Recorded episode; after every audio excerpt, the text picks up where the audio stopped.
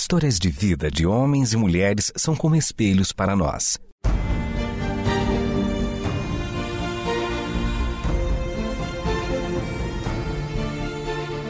Convidamos você para entrar nas páginas do livro que conta a história do Deus que entrou em nossas histórias. Ouça sobre pessoas que viveram os mesmos conflitos que você e eu enfrentamos e que em Deus encontraram sentido da vida. A partir de agora, você está diante do Espelho na Janela. A narrativa a seguir é baseada em personagens e histórias bíblicas, mas com complementos ficcionais. Muito provavelmente a história de Lia não seja igual à sua, pois essa história se passou há bastante tempo atrás, em uma época em que era comum homens terem mais de uma esposa. Embora o tempo e as histórias mostraram que nunca foi ou será normal para o coração humano dividir o amor de homem e mulher.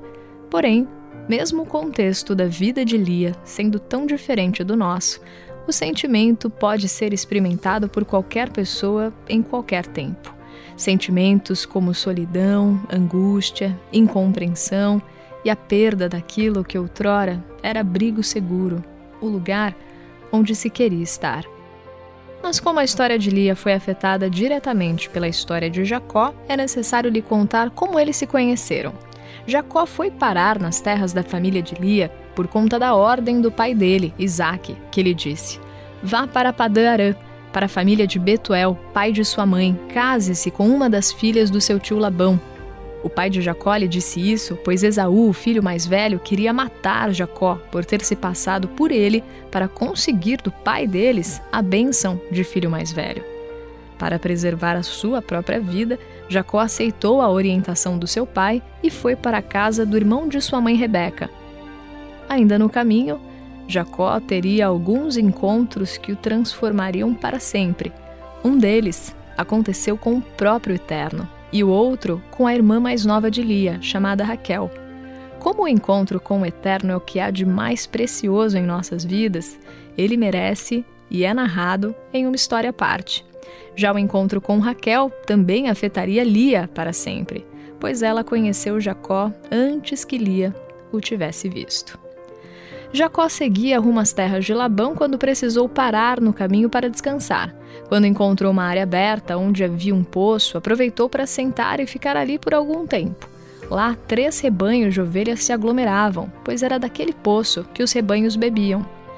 Conversando com os pastores que estavam ali, Jacó ficou sabendo que eles eram da região de Padã De imediato, Jacó perguntou se eles conheciam seu tio Labão, filho de Naor, quando ele percebeu que eles sabiam do seu tio, ele passou a fazer várias perguntas sobre o estado de saúde de Labão, sobre a família que ele constituíra, o lugar onde ele morava, entre outras coisas. Até que os pastores viram Raquel se aproximar e disseram para Jacó que aquela moça que trazia com ela um rebanho era filha de Labão. Jacó ficou impressionado com a beleza de Raquel, e daquele primeiro encontro veio também o primeiro beijo. Raquel voltou correndo para contar para o seu pai todo o ocorrido e como Jacó havia lhe ajudado com o rebanho. Jacó foi bem-vindo nas terras de Labão e lhe falou em detalhes como foi a viagem. Labão achou estranho Jacó ter chegado sozinho e sem carregar quase nada com ele. Aquilo não lhe pareceu uma viagem muito planejada. Mas isso Labão iria averiguar aos poucos. A princípio, ele estava feliz de ter com ele um sobrinho homem na casa, já que Labão não tinha filhos, apenas suas filhas Raquel e Lia. Jacó ficou morando um mês na fazenda de Labão e durante esse tempo Lia foi percebendo como sua irmã se interessava por ele. Parecia gostar dele de verdade. Esse período também foi importante para Labão mandar alguns homens para buscarem informações a fim de saberem o que fez Jacó procurar refúgio em suas terras. Labão já criara certa afeição por seu sobrinho, mas quando soube que ele veio fugido do irmão mais velho, pois o havia trapaceado, se passando por Esaú, para enganar o pai deles e assim conseguir a bênção de filho mais velho que não lhe cabia, Labão cogitou a possibilidade de dar uma lição no jovem quando aparecesse uma oportunidade. E começou a tramar isso vagarosamente. A princípio, chamou o sobrinho para uma conversa e, caminhando pelo campo, com as mãos nos ombros de Jacó, lhe disse que não seria justo ele trabalhar em sua fazenda sem receber nada em troca. A verdade é que Jacó também pensava o mesmo. Então, Labão perguntou ao jovem o que ele queria em troca por sua dedicação em suas terras e para com o seu rebanho. Jacó ansiava por esse momento. Durante esse um mês na fazenda do tio, ele passou a almejar se casar com Raquel e, sem pestanejar, disse: Trabalharei sete anos em sua terra se me der Raquel como esposa. E, na mesma velocidade em que Jacó fez sua proposta, Labão apertou sua mão e disse que preferia ver a filha dele casada com alguém próximo do que com um estranho. Jacó trabalhou arduamente por Raquel, mas o esforço não lhe parecia desgastar, pois ele verdadeiramente a amava.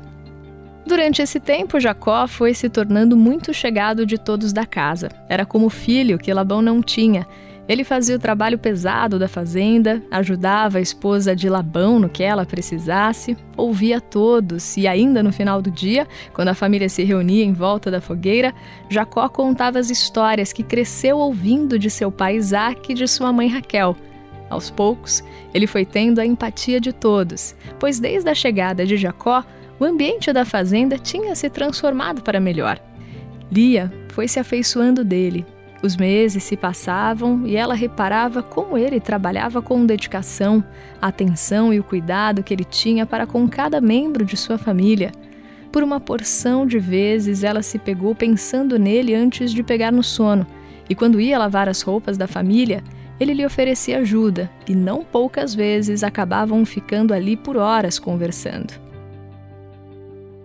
Primavera, verão, Outono e inverno se passaram repetidas vezes, e o prazo combinado entre Jacó e Labão se aproximava. Percebendo isso, Labão reuniu a família e, dessa vez, deixando Jacó de fora, e disse à sua filha mais velha: Lia, será você quem se deitará com Jacó. Eu preciso que ele aprenda algo sobre as nossas tradições e como algumas regras devem ser respeitadas. Era uma situação delicada para as duas irmãs. Raquel estava prometida em casamento há anos e amava Jacó. E Lia se esforçava para não pensar nele, pois temia estar apaixonada pelo mesmo homem que Raquel. Mas como ambas ousariam desobedecer ao seu próprio pai? A festa de casamento se aproximava e Labão explicou detalhadamente o que ele planejava. Não é que Labão não gostasse de Jacó, ele gostava, mas gostava mais ainda de ser o único esperto da família, e dessa vez parecia que ele havia encontrado alguém à sua altura. Para as mulheres não era possível discordar da decisão do patriarca. Ele era o dono dos rebanhos, das servas, dos bens e todos tinham que obedecê-lo. Jacó não imaginaria que muito em breve se casaria com Lia e não com a mulher que amava. Até que o grande dia da celebração chegou. O território de Labão ficou cheio. Ele convidou diversos vizinhos das fazendas próximas. Todos trabalharam para que a festa fosse marcante. As servas prepararam as comidas, os homens mataram bois gordos e assaram. Raquel e Lia cuidaram da decoração e penduraram panos coloridos e enfeitaram o lugar com flores de vários tipos. Os que tocavam instrumentos e cantavam se juntaram para alegrar a celebração dos noivos, e a festa foi longa, como era de costume. Os semblantes de todos eram de festejo e contentamento. Quem ali estivesse poderia sentir os aromas, os sons, as risadas, as taças soando ao tocarem umas nas outras, e a cena parecia de perfeita harmonia.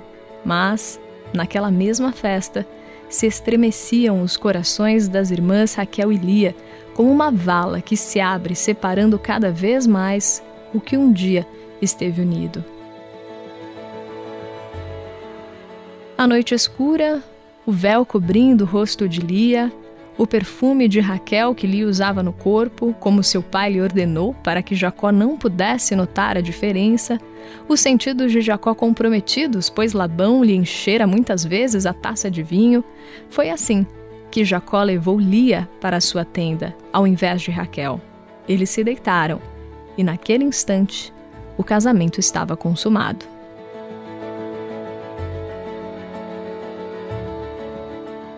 Depois desse momento, profundo e íntimo, Lia já não podia mais disfarçar o quanto amava Jacó, e naquela noite o amou com todo o seu ser. Jacó também se entregou a ela inteiramente. Lia lutara contra esse sentimento com todas as forças por anos, pois ela sabia que algo assim não poderia dar certo. Mas agora ela já não podia esconder. Lia queria Jacó e o queria só para ela. Espelho na janela. Você está dentro das páginas do livro que conta a nossa história com Deus. No dia seguinte, Jacó correu ao encontro do seu tio, que passou a ser seu sogro também, e parecia que ele tinha se tornado também um grande enganador. Era o que Jacó pensava, quando enfurecido foi tirar satisfações com Labão, dizendo: Como você pôde fazer isso? Eu trabalhei todo esse tempo para ter Raquel comigo, e você me deu no lugar sua outra filha? Não era isso que deveria acontecer. Você trapaceou comigo. Labão respondeu: é que aqui, meu filho, nós costumamos respeitar as tradições e primeiro se casam as filhas mais velhas para só depois se casarem as mais novas. Aproveite sua semana de lua de mel com Lia e depois lhe darei também Raquel, mas para isso terá que trabalhar mais sete anos. Jacó sentiu seu rosto queimar. A vontade dele era gritar e chamar Labão de trapaceiro mas era como se um cântaro de água gelada fosse jogada em seu rosto quando essa palavra lhe veio à boca, pois foi como trapaceiro que ele mesmo tinha agido para com Esaú há anos atrás, tomando para si a bênção de filho mais velho que não era sua por direito. Com isso, Jacó apenas consentiu com a cabeça, aceitando fazer o que Labão propôs. A semana de lua de mel passou e lá estava Jacó. Ao invés de ter se casado com uma das filhas de Labão, como seu pai Isaac lhe orientara fazer quando chegasse em Padarã, agora ele tinha duas esposas e ainda duas servas delas. O que parecia ser algo bom também lhe traria grandes confusões. Aos poucos, cada uma delas brigava por receber de Jacó algo que não poderiam ter. Raquel queria ter filhos, Lia queria o amor do seu marido e às vezes as discussões e o choro eram intermináveis. Jacó amava Raquel e queria todo bem para Lia, mas as brigas eram tantas que às vezes ele gostaria de trocar tudo isso por apenas um pouco de paz. Lia amava cada dia mais Jacó e queria deitar-se em seu peito e ouvi-lo pronunciar palavras de amor, passar todo dia com ele. Lia queria que Jacó fosse apenas seu. Mas ao sentir que não poderia ter isso, seu coração começou a se angustiar, se fechando cada vez mais dentro de si. Em algumas noites ela se deitava sozinha e chorava, abafando o som com os panos que cobriam a cama. Acordava e já não via graça nas cores das flores que outrora alegravam seu dia. A tristeza passou a ser sua fiel companhia. A melancolia parecia ter se tornado sua irmã mais chegada que Raquel. O ciúme de ambas lhe corroíam os corações. Havia dias em que esse ciúmes roubava todo o ânimo e motivação de Lia. Ela se agarrava tão firmemente a pensamentos que lhe roubavam a paz que eles estavam se tornando uma prisão para ela. Não era isso que o Eterno queria para os seus filhos. A intenção do Eterno desde o começo era que homem e mulher fossem uma só carne o que pode soar como uma imposição na perspectiva do coração do Criador, era uma harmonia perfeita, onde um completaria o outro e ambos se satisfariam mutuamente. Porém, mesmo que o ser humano trilhe caminhos tão diferentes do que o Eterno desejou para nós, mesmo assim, ele não abandonaria as pessoas em suas próprias histórias. Mas decisões são como sementes que podem fazer brotar problemas no futuro. Comportamentos indevidos geram uma porção de sentimentos dentro de nós que não sabemos lidar com eles depois. E onde está o eterno em tudo isso? E onde estava o eterno na história de Jacó, Raquel e Lia? Chamando para si, de modo especial, cada um deles. O Senhor abençoou o coração entristecido de Lia com uma porção de filhos. Ao primeiro, ela deu o nome de Ruben, percebendo que o Eterno viu a sua aflição. Ao segundo, Ela deu o nome de Simeão, dizendo que o Eterno se compadeceu de sua dor por ela não ser amada. Ao terceiro, ela chamou de Levi, acreditando que desta vez seu marido se apegaria a ela, pois já havia lhe dado três filhos. Mas Lia estava buscando em um homem a satisfação plena do seu ser. Era notório que ela amava Jacó, mas será que seria justo jogar sobre outro ser humano, tão frágil como ela, a responsabilidade sobre a plena satisfação da sua alma? Jacó também tinha dentro de si uma porção de sentimentos com os quais ele não sabia lidar e lutava para, mesmo com eles, viver para o eterno, aquele com quem ele se encontrou a caminho de Padã Depois de anos vivendo sob o signo da comparação, do lamento, da infelicidade, do ciúmes exacerbado, Lia foi lentamente percebendo que estar agarrada a esses sentimentos não era a melhor forma de evitar sentir-se sozinha. Algo como uma brisa suave lhe dizia que era preciso colocar tudo isso no chão. Pois se ela não ficasse sem nada nas mãos, ela nunca experimentaria a companhia daquele que se faz presente quando perdemos o que mais amamos. Quando as noites são mais solitárias, é que estamos livres para sentirmos a companhia que nos toca profundamente. Não sabemos como Lia viveu o restante dos seus dias, pois muitas coisas ainda aconteceriam com ela. Mas, quando seu quarto filho nasceu, ela marcou o nome dele como uma marca em seu próprio coração, chamando o menino de Judá, dizendo: Agora louvarei ao Eterno.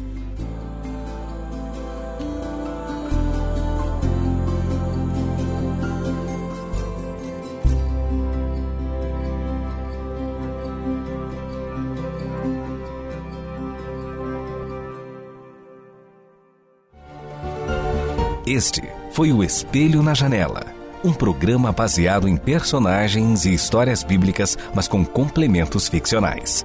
Escrito e produzido por Renata Borjato e Israel Mazacorati. Realização Transmundial.